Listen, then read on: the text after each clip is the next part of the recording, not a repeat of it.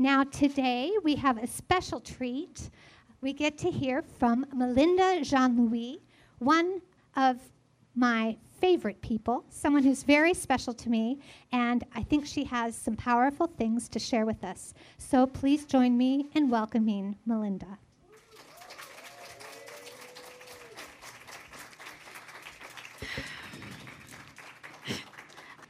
Good morning. I am really, really happy to be here with you all today, and I feel really grateful and honored, actually. But I'm also glad that you all decided to come here today, because y'all could have been at the beach. Yes. And so, yeah, your presence is really important to me. And I just wanted to, before I even start with prayer, I wanted to just say that while I have never shared in this capacity here, I have shared bits and pieces of my story before. And the last time that I shared about straddling between fear and faith. And I feel like that's what I'm doing here today. And so I know when I say I'm worried, then that might make you worried. So I don't want to worry you. So so for us all to check in, I thought it could be helpful that I just shared a little suggestion that we could do throughout the next 25, 30 minutes together. So whenever you feel like you're about to check out, I'm going to give you a suggestion. So start by checking to see where your feet are. I'm standing, you know, check to see where your feet are, check to see where your knees are, and where your hips are, where your shoulders are, and then where your head is at, and take a deep breath. And I promise I'll do the same. So let's pray. Holy Spirit, I just thank you that you're here with us. I just ask that your presence would just be kind to us all, and meet us in the places that we need you today. In Jesus' name I pray. Amen. So as a point of introduction, I'd like to start by sharing a little bit more about my story. So for those of you who don't know, once again, my name is Melinda. I am single, never been married, and I have no children. I was born in the Midwest, which might come as a surprise to some of y'all, to two Haitian parents, Ernso and Gina. There's another picture of them with me. At 3 years old, my parents decided that they wanted to move back to Haiti, which is where we all come from, to raise their children. At the time, it was me and my sister, and then later on, my brother came along. I spent the majority of my developmental years in Haiti, only coming to the States primarily for summer vacations. And then when I turned 18, I moved to Ithaca, New York to attend Cornell University, and then went back to Haiti for a year to work, and then came back. And I've been living in New York City, where I got my master's in mental health counseling. And then a little bit after that, I found the river and have been here ever since 2010-ish, 11. But so growing up in Haiti, I'd like to say in a word, I would describe Haiti as incredible. I spent my weeks being educated by Christian missionaries in a fairly ethnically diverse American school. And I spent the rest of my life being really immersed in the magical, super emotional, very spiritual Haitian culture that existed beyond those walls. And I came to learn that what I'm called is a third culture kid. So if you haven't heard of what that is, a third culture kid is a person who is raised in a culture other than their parents' culture. And so they essentially create a third culture from the two or more influences in their life. And while I enjoyed all of this exposure to diversity of thought and experiences from all the people that were in my life, it often made me feel a little bit like the odd man out everywhere I went. Especially when it came to the beginnings of my development as a person and then my faith in Jesus. And at the time that I had learned about this idea, the teachers told me and my classmates that it was a way for us to understand ourselves, you know, growing up in Haiti, but then having an American education. However, I wonder if anybody here in the melting pot that is New York City could potentially relate to that. I decided to follow Jesus at age 7. And yes, I was young. I remember the day very clearly. I was in second grade, and at my school, every week we had to attend chapel, since this was a Christian school, which is basically like attending church weekly. And evangelists had come to speak that day. And I remember being really impressed with the love he was talking about, and I loved how easy and simple he made connecting with God appear. So that night, before I went to sleep, I, 7-year-old Melinda, had her very first memorable conversation with God. I remember inviting Jesus into my heart, and then somehow that would make Jesus into my life, like the man said. So I felt like I was a Christian now, like follower of Jesus. However, little did I know that in Haitian Christian culture, the way one becomes a Christian is a little different. So a few days later, I ran to tell my parents the good news. I'm a Christian, and I knew they were Christians, so I felt like maybe they'd be excited that I had joined. But their response was not what I expected. They said, "What did you do? How did you pray? I think you need an adult to be there to make sure that you're really a Christian, or maybe even to witness the event." Here began my conflict. My well-meaning parents and my American evangelist were at odds, and then me, an impressionable young girl in the middle with an experience that she believed was with God. I believed it was true, but now that experience was up for debate. This began a long road of self-doubt about whether or not my voice or my experience was good enough to be true. Did my life have a sure place in the story of God? And this uncertainty left me feeling very vulnerable to basically whatever anybody told me that I was or whoever I was. And I don't think if it wasn't for God that I probably wouldn't be able to stand here before you guys. And I'm wondering if any of you all could relate to that, potentially feeling unsure about where you stand before God. To help us, I'd like to start with a story of a woman from the section of scriptures called the Old Testament. Her name is Hannah. She's mostly known for her role as the mother of a very famous prophet, Samuel. And I hope that her story, along with my story, will help us all see where there could be room for all of us in God's story. So I'm going to read from 1 Samuel 1:1 through 17 for us. There was a certain man from Ramathaim, a Zuphite from the hill country of Ephraim, whose name was Elkanah, son of Jeroham, the son of Elihu, the son of Tohu, the son of Zuph, an Ephraimite. He had two wives. One was called Hannah, and the other Peninnah. Peninnah had children, but Hannah had none. Year after year, this man went up from his town to worship and sacrifice to the Lord Almighty at Shiloh, where Hophni and Phinehas, the two sons of Eli, were priests of the Lord. Whenever the day came for Elkanah to sacrifice, he would give portions of the meat to his wife, Peninnah, and to all her sons and daughters. But to Hannah, he gave a double portion because he loved her, and the Lord had closed her womb. Because the Lord had closed Hannah's womb, her rival kept provoking her in order to irritate her. This went on year after year. Whenever Hannah went up to the house of the Lord, her rival provoked her till she wept and would not eat. Her husband Elkanah would say to her, "Hannah, why are you weeping? Why don't you eat? Why are you downhearted? Don't I mean more to you than 10 sons? Once, when they had finished eating and drinking at Shiloh, Hannah stood up. Now, Eli, the priest, was sitting on his chair by the doorpost of the Lord's house.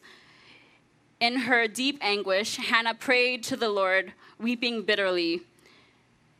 And she made a vow, saying, 'Lord Almighty, if you will only look on your servant's misery and remember me, and not forget your servant, but give her a son, then I will give him to the Lord for all the days of his life, and no razor will ever be used on his head.'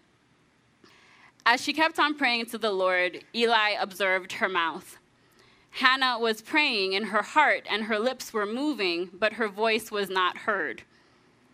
Eli thought she was drunk and said to her, 'How long are you going to stay drunk? Put away your wine.' "Not so, my lord," Hannah replied. "I am a woman who is deeply troubled. I have not been drinking wine or beer. I was pouring out my soul to the Lord. Do not take your servant for a wicked woman. I have been praying here out of my great anguish and grief." Eli answered, "Go in peace, and may the God of Israel grant you what you have asked of him." Then the story goes on, and Hannah is finally able to conceive a son with Elkanah, Samuel. She keeps her promise and gives Samuel back to God via Eli, and Samuel eventually becomes a well-known prophet who anoints Israel's first two kings. Hannah's journey to the temple to pray that day feels a lot like it must have taken many, many years for her to get there. She had no children in a world where fertility most likely felt like the only thing of value that she had to offer. This led to years of her being vulnerable to provocations by her sister wife, Peninnah. And I believe she probably struggled with what some of us may call depression today. Depression in that she was experiencing deep emotional pain, maybe feeling hopeless about her future, her standing in her society, and maybe even in her marriage. And while this may not resonate for those of you who live here and we have all the food places and vending machines all over the place here, however, for me, growing up in Haiti where food is not all over every single corner, and I also believe that's probably how it was in the Old Testament times. So when someone doesn't want to eat, it's usually a serious signal to the people in their community that they probably don't want to live. And before I spent some time studying and meditating on this story, I didn't fully grasp how big of a deal it was for Hannah to actually take the steps that she did that day and ask God for a son. And then for God to hear and then answer her prayer, that must have been seen as revolutionary to the people at the time. Let me explain why. At this time in the story of the Bible's people of God, the Israelites, women were not supposed to be praying in public. According to rabbinic law, it was not Hannah's responsibility or even her business to go and make sure that she was able to obey the mandate that God gave the people, that they believed God gave them in the creation stories in Genesis, that they were supposed to multiply and fill the earth. It was the man's responsibility. And so the man could take another wife if he saw fit, or initiate divorce if his first wife was not able to have children. So Elkanah married Peninnah. This probably made, at least I imagine it made, Hannah feel betrayed, even though the story says that he loved her. But deeper than that, she probably felt betrayed by herself, her own body's inability to produce children.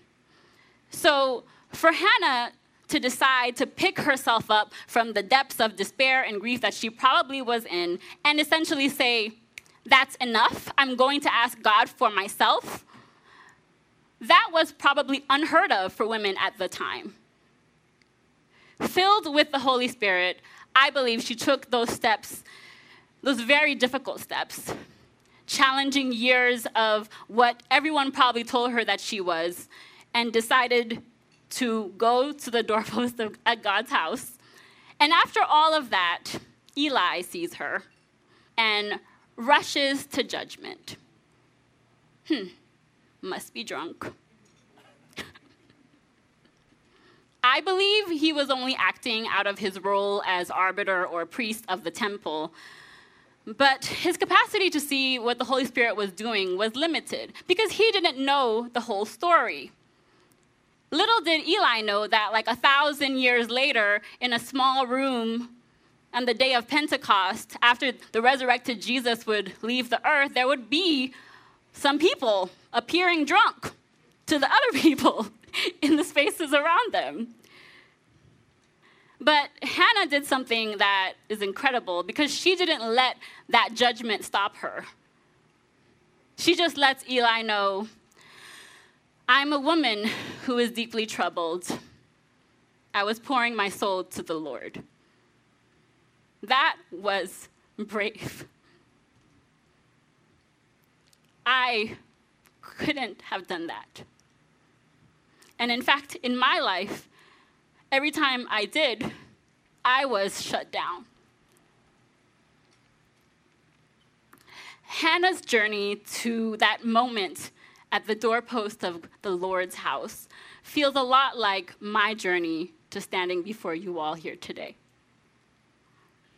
So at this point in my life, I have spent an equal amount of time in both the United States and in Haiti. So that tells you how old I am.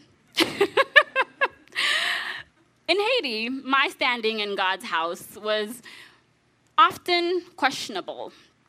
My voice, which tended to challenge the status quo of the communities of faith that I was a part of in both Christian school and Haitian church, tended to upset the people and was often seen as suspicious. I was either dismissed for being too young to know God personally or what God wanted for me, or the female body package that I came in would be deemed as a distraction to the faith of my fellow churchgoers. It became a fight for anyone to see what Holy Spirit was doing in me. But then moving to the States didn't do much to affirm my voice initially in communities of faith either. Christian organizations and groups that I would join when I started in college and then on were often very concerned about how I expressed myself as a woman. And they made concerted efforts to police everything about me, from my emotions to my body, and eventually my authority to speak, lead, or even tell men how to treat me. And given my tenuous sense of self, my third culture kid status, trying to make way, straddling lines between things, trying to find a space for me, I felt lost. Never really seeing anyone break the chains and live to tell the tale. So I gave up, and I shut up.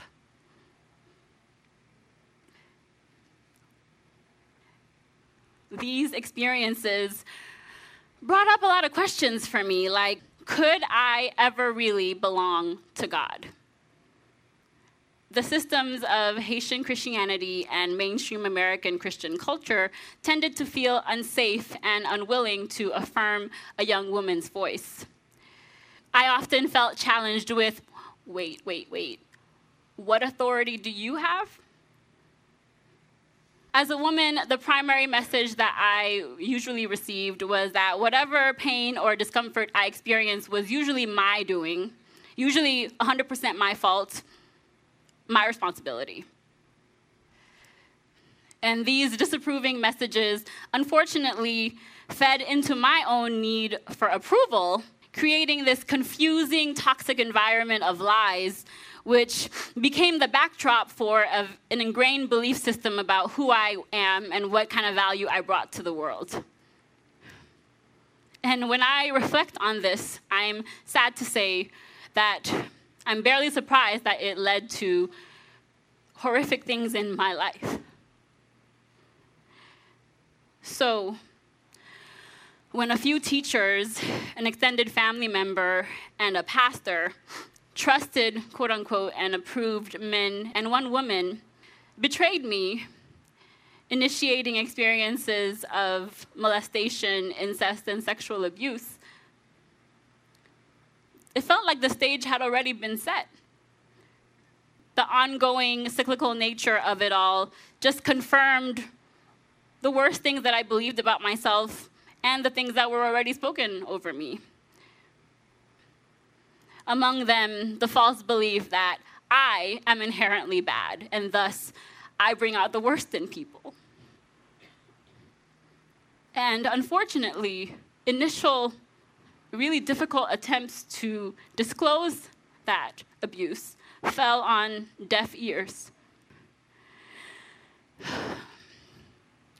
The family members that I told believed I was sick or crazy, running from me. And eventually, I did too. I ran from myself. For years, it became increasingly difficult for me to trust my own voice and even believe my experiences. Okay. So while I've had breakthroughs before, thank God, grateful for those, the most recent one was significant for me. About a year ago, I was sitting in a workshop at the River's annual retreat. I know we don't have one this year, but hopefully we'll have one again. Okay. And at the retreat, we have many workshops, but last year we happened to have one on the divine feminine. I kind of went accidentally, not really planning on going since I had been doing a workshop myself earlier that day, so I was kind of going to chill, but then, you know, I happened to wander in. And the facilitator had invited us to imagine Psalm 23, which is a famous psalm about God as a good shepherd from the feminine perspective. She read the psalm, I closed my eyes, and for the first time in my life, I allowed myself to imagine God like a black woman. But not just any old black woman. Okay, I imagined a curvy, voluptuous, chocolate-colored woman, probably in like the African desert somewhere, with very little clothes on, shepherding her little children. One is clinging to her, maybe nursing. She's cooking over an open flame. The others are kind of running around her in the dirt. She's trying to wrangle them all together for dinner. I started to weep. In that moment, I felt like Holy Spirit whispered, I'm included in who God is. I couldn't believe it, but in my heart, that was exactly what I needed to hear. I knew I had struggled with depression, especially in my college years, but I never knew I was carrying around so much pain about who I was. Pain about being created a woman, a Black Haitian woman whose voice felt like it was never believable. But this encounter has taken me to places in myself that I have never, ever allowed myself to go. God in my Haitian identity, God in my ancestors, God in my female body, in my intuition, my connection to the world, and in my story of abuse. And honestly, coming from my background, this all feels really risky. But I'm trusting my own voice again, and I'm going to believe who Holy Spirit says I am and nobody else.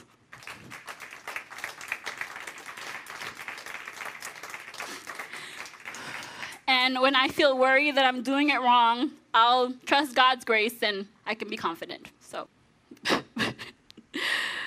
Both Hannah and I come from worlds that didn't initially respect or believe in us, and our perceived lack of worth and value allowed us to be harmed by people, the culture, faith communities that we were in. And while I don't know what my Samuel will be, but I'm grateful that God is helping reclaim all of me, helping me reconcile my relationship with myself and heal my identity in a way that my past would never, ever recognize. And so this is the journey that I've been on. And I have some practical suggestions for you if you'd be interested in a journey like that as well. I don't know if you would be. My first suggestion is allow yourself moments where you can feel your pain. So as New Yorkers, I know it can often feel like if you were to allow yourself a moment of vulnerability, to feel any type of pain, anger, frustration, annoyance, that your whole world would come crashing down. And I understand. We live in New York. Who has time to be sad? I did a little Google search. So among all the cities in the United States, New York City has the longest average commute of 1 hour, compared to our friends in Ohio with 22 minutes round trip. So I get it. However, I'd like to suggest that the more we allow ourselves to feel the aches, the pains, the things that bug us, maybe those pains could be a beacon of deeper transformation. Richard Rohr, a priest and author, suggests in his book, The Universal Christ, love and suffering are God's primary tools of transformation. And I agree, but love is usually easier for all of us to get on board with. Suffering, most of us just run the other way, me included, okay? But Hannah was in pain for many years before she made her way to the temple that day. And she probably saw Peninnah having babies, suffering in silence, the anguish eventually building up to the point that she could do nothing else but turn to God, defying all the rules and customs of the time. But we don't have to wait until we're desperate and about to break. We can have access to God right here, right now, anytime we want. No priest at the door to stop us. So my next suggestion is related to my first one. Consider allowing Holy Spirit to be your midwife. So, okay, I've never had children, never been pregnant, so I've never really had a midwife, okay? But for those of you who don't know, a midwife is a healthcare professional who essentially partners with a woman through her pregnancy, labor, and then delivery. But for me and most of the non-moms and the men in the room, okay, another definition would be the facilitator of one of the most joyous, scary, and painful moments of life who helps bring new life out of pain. Holy Spirit was there with Hannah when she made her way to the temple in what Eli mistakenly called drunkenness. And I know I picked on Eli a lot today. But kudos to Eli, though, because after Hannah stood up for herself, he blessed her prayer. And I'm grateful for the people who, over the last 13 years of my silence, have taken a second look at me and blessed what God was doing in me. Some of them are here in this room today. But we all do it too. We often mistake what Holy Spirit is facilitating in the lives of the people in our communities. Because I know it's hard for us to trust that Holy Spirit can actually do that work. But I'd like to encourage all of you that she can, because my life is proof of that. Holy Spirit helping piece together the parts of me that never felt like they belonged in the story of God has been one of the most surprising journeys I found myself on so far in my life of faith.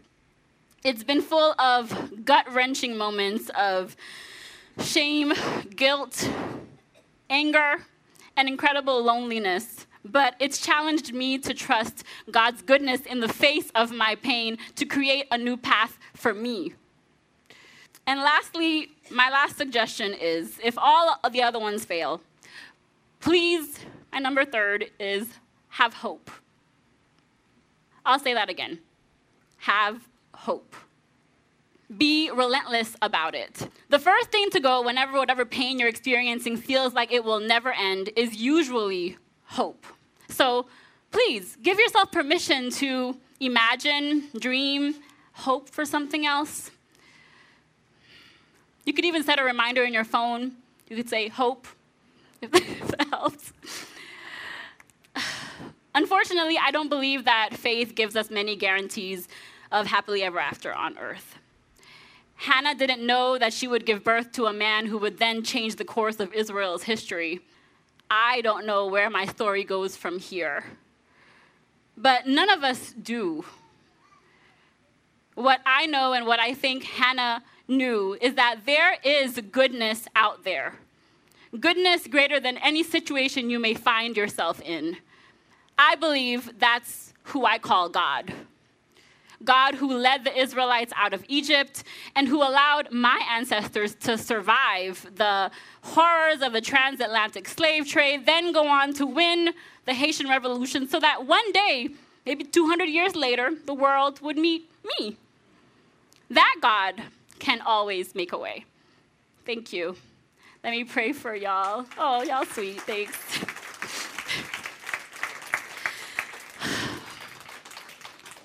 Holy Spirit, thank you that you're here. Thank you that there is nothing that can get in the way of you being here with us. Thank you that we all belong every single inch of us belongs. And I thank you for that reminder. Amen.